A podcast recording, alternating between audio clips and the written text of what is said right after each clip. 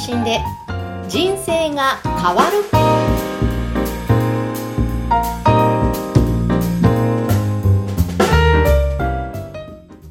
こんにちは、小ラボの岡田です。今回も前回に引き続いて、えー株式会社オトナル代表取締役の八木大輔さんにお話を伺いたいと思います。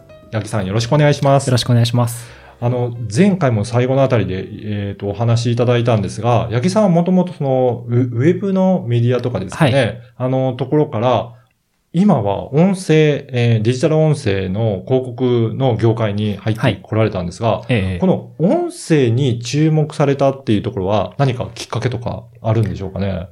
はい、そうですね。うんもともと Web のメディアをやってたんですね。うんうんで Web のメディアを2018年ぐらいまでやってたんですけど、はい。Web のメディアと音声で、あの、ある共通点があったんですよ。はい。で、その共通点っていうのは何かというと、もともと実は私、音声広告事業の前に、はい。スマートスピーカーを使って広告事業をやろうって考えてたんですよ。ああ、はい。で2018年に Web メディアをやってたんですけど、やってた Web メディアは事業売却、事業譲渡をしまして、新しいことをやろうっていうタイミングで、スマートスピーカーが2017年に出てきました。うん2017年からあの Alexa とかが発売されて、はい。で、なんかスマートスピーカー面白いなと思っていたら、はいスマートスピーカーに、ああれ音声で持ってる方いらっしゃると思うんですけど、喋、るじゃないですか。はい。あれでテキストを食わせると、うん。食わせるっていうのはある方法で接続すると、はい。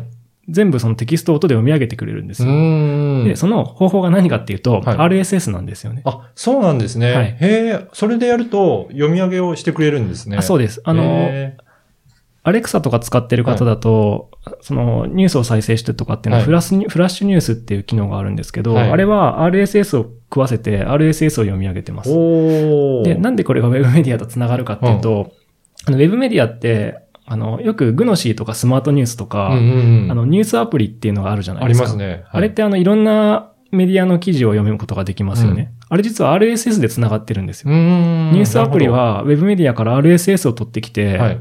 食わせると、うんあのニュースメディアに出てくるんですけど、あの仕組みが私メディア、ウェブメディア側だったんで、はい昔あの、スマートニュースとかグノシーとかにも配信してたんですうよ、ねん、うん。RSS をつないでスマートスピーカーに送り込むのと、うんニュースアプリに送り込むのって同じだなと思って、うん技術的に同じだったっていうはい。のがあの背景としてあって、そうか。じゃあその頃にスマートスピーカー注目して音声面白いなっていう感じで。はい、きっかけとしてはそうで、でも技術的うんにも同じだぞって思。った時に、はい、はい。えー、じゃあそこの、えースマートスピーカーを、まあ、注目しながらそこに発信されて、そこから広告の方にはい行かれたってこと、感じですかね。そうですね最初はあのスマートスピーカーが普及していくと、うんうんあの、ラジオが誰の家にも昔一台あったように、はいあの、誰の家にでもスマートスピーカーがある状態になるだろうと思いました。うんで、そうすると、それが広告枠となって、音の広告がどんどん普及していくだろうっていうふうにうん。考えました。うん。これが最初のきっかけうん。です。でただ、最初の頃スマートスピーカーの広告制作事業とうか、ん。つまり音をせアナウンサーの方と一緒に作っていくみたいな事業をやっていく中で、なんかスマートスピーカーはただのハードウェアであるってことに気づいたんですね。はいはいこれをずっとやってるよりももっと上流があるぞってことに気づいてはい。上流は何だろうって考えたときに、そのアドサーバーだったりとか、あの、プログラマティック広告とか、はい広告の仕組みとか、実装みたいな、こう、もうちょっと上流の仕組み、あとコンテンツはい。っていう形で、あの、音声はハードウェアから入って、コンテンツと広告っていう、こう、うん。うん。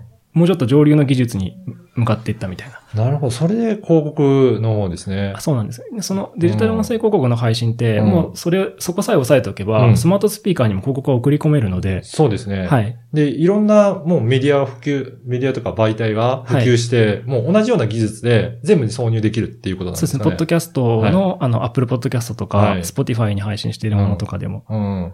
おーじゃあ全部技術的に共通してできるんだなっていうところから、はい。そこを突き詰めていかれたっていうことなんでね。そうですすね。もっとこう、上流に進んでいったっていう感じですね。うん、ああ、そうなんですね。じゃあ、今はそういったところで、えー広告をいろんな、えー会社さんと作ったりとか、はいあの、挿入する技術を、えーされてるっていうことなんですね。そうですね。あとは、うんあの、日本国内で音声広告市場っていうのはまだ未成熟で、うんうん誰かが売り方を開発しなきゃいけないって私は思ってて、はいそれもや、なのでやってるっていうんですね。どうやって販売していくかとか、どういう広告主さんにどういう提案をすれば売れるのかとかを、あの、実証実験も、実証実験ってことはないですね。結構本気でやってるんですけど、うん。うんそれで収益も上がってますが、そこの正解も作るために、メディアを作りながら販売する方もやっていってるという感じです。うんあのー他にも、例えば YouTube のような動画の、にもいろいろ広告入っていたりとか、はい。まあもちろんあのーウェブサイトのもはい広告入ったりとか、いろいろあると思うんですけど、あそこに比べるとまだまだ音声の広告ってこれからなのかなっていう気がするんですが、はい。あの、他のところと比べて、まだ普及しきれてない理由として何かどういったところがあるとか、そうですねありますかね？まあ、いくつか理由があるんですけど、うんまあ、一つは広告主さんが、音声ってどうなのって思っているといああ、うか、まだそこがある広告って感じですね。主さん、はい、そうですね。うん。あの、出向する企業のリテラシーっていうのはまだ上がりきってないっていうのはありますね。うん。ただ実は Spotify 音声広告の、うんあの、まあこれ Spotify が発表しているデータで、はい成長率で言うと、1年前と比べて、まあ、3クォーター分の前年比は300%売上増って感じだったらしいんですよ。そうなんですね。300%成長か。うん、うん。なので、3倍になっていると。ということですね。今もう本当にそこの成長の過渡期で、はなんか昨年少なかったから今年が少ないかっていうとそうではなくて、うんうんもう本当に右肩上がりに伸びていっている最中っていう感じです。で、うん広告主さんも気づき始めてる。ですね。私もそうなんですけど、結構、あの、音声に注目し始めてる人が、なんとなく増えてる感覚はあって、はいまあはい私がそういった事業をやってるからかもしれないですはい、けど、あめちゃくちゃ増えてると思います。うんうんはい。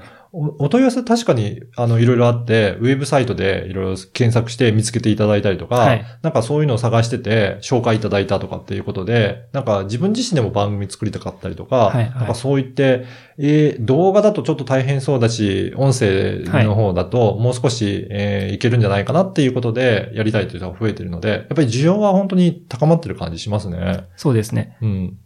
あとは他の課題で言うと、うんそのメディア自体が、うんあの、まだ未成熟なところがあって、うん私これ、広告で言うと、うんリスナーが増えて、広告主が増えてっていう両サイドが増えれば、市場は大きくなるじゃないですか。そうですね。はい。まあ両方ともまだちょっと完全に成長しきってないっていう感じで、はい広告主さんも、うんあの、まだ出す企業さん限られてますし、えー配信する、あ、っていうか配信するというか聞く人ですね。うんリスナーも多分ラジオを聞いてるほど人ほどポッドキャストでいないじゃないですか。はい。この辺の多分、からというか爆発力の変化おがー多分また来年以降、すみません、来年じゃなくてもう2021年なので、はい2021年以降で変わってくるかなというふうには考えてますね。うん、そうですね。じゃあ、ますますこれから楽しみな市場になってきそうですね。あそうですね。もうここ数年で一気に結構変わるかなというふうに考えてます。はい。はいえっ、と、今回その音声メディアの市場とかについてもお話を伺いました。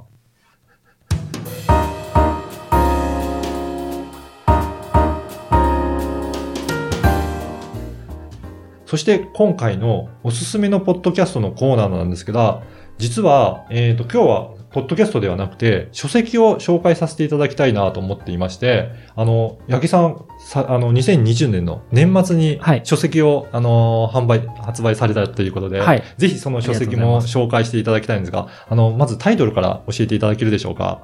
はい。えタイトルは一番優しい音声配信ビジネスの教本。人気講師が教える新しいメディアの基礎とという長いタイトルなんですけど。はい。これ、シリーズの、あの、書籍なんですよね。あそうですね。うんあの、出版社、インプレスという出版社から、はいあの、シリーズで出てまして、うんリスティング広告の教本とか、はい。あとウェブマーケティング、コンテンツマーケティングの教本とか、いろんなその技術書、はい。ビジネスに使うための技術書のシリーズとしてうん発売されているものの、あの、音声シリーズ版として、うんはい、あの、発行させていただきました。12月の18日に発売されております。私もこれ早速拝読させていただいたんですけど、あの、かなり、えっ、と、音声、えー配信について、網羅的に詳しく調査されてるんじゃないかなというふうに伺ったんですけど、結構これ、あの、調べたりするの大変じゃなかったんですか？あそうですね。うん。あなんか3つの情報ソースがあって、うん1つは海外動向ですね。はいでこれはもう公式に出てる情報。うん。2つ目は、えー取材です。取材、はい。もう国内プレイヤーとか、ははい音声プラットフォームとかにも徹底的に取材してます。うんうんで、3つ目は私たち普段あの音声関係のそのメディアさんの支援とか、うん。ポッドキャストの支援とか、広告の支援をしているので、そこの実地から来ている経験値とか、うん。私たちが知らない情報みたいなものをこううん。入れていっているっていう感じです。ああ、そうなんですね。あのーやっぱりそういった感じで取材をすごいやられてる感じがして、あの、ポッドキャスト以外のいろんなプラットフォームがあって、私も知らないことがかなりあって、まあ、はい。この業界にいる人もすごく参考になる書籍なんじゃないかなというふうに拝見させていただきました。あありがとうございます。うん。これビジネスの教本って書いてるんですけど、うんうんあの、正直なところ、音声配信全般全方位的にっていう感じなんで、うううあの、もう、なんですか、個人の方とかでもはい。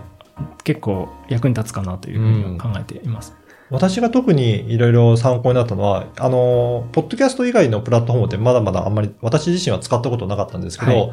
かなりそのプラットフォームごとに特徴を出して、えーはい。い、ろいろあるんだなというところがあるんですけど、やっぱりそれぞれの、えー、とスタンド FM だったりとか、ボイシーだったりとか、なんかそれぞれ皆さん特徴を出されていると思ったんですけど、はい。このあたりいかがですかね？あそうですね。あの、リスナーの特徴だったりとか、うん。機能面の特徴なんかも取材してますし、うん。あとはやっぱ各サービスで、なんて言うんですかね、思想っていうんですかね、うん。このサービスは誰のために何を解決するためにこうしていくんだみたいなのが、うん。実は運営サイドではすごく考えられていて、なるほど。はい、まあ、ビジネス。ス向けとか、誰でも配信するようにするとか、うん。あの、声で稼げるようにするとか。そういうものを、が結構その、音声配信プラットフォームっていうかサービスに反映されてるんだなっていうところが垣間見えて、そのあたりの目に見えない、感じられないところとかも結構書かせていただいてます。はい。はい。あのーまた次回以降もこの書籍についても詳しくお話を伺いたいなと思ってるんですが、えっ、と、実はこの書籍を、えープレゼントしたいなと思っておりますので、はいぜひ、はい、はいえっ、と、こちら、あの、興味ある方は、弊社の、あのー LINE 公式アカウントから、えっ、と、応募して、えー、八木さんのあの書籍が欲しいということでメッセージいただければ、抽選で1名の方に、えーこちらから送付させていただきたいなと思っております。はい。ありがとうございます。はい。はい。はい。じゃあ次回以降もまたよろしくお願いいたします。はい。よろしくお願いします。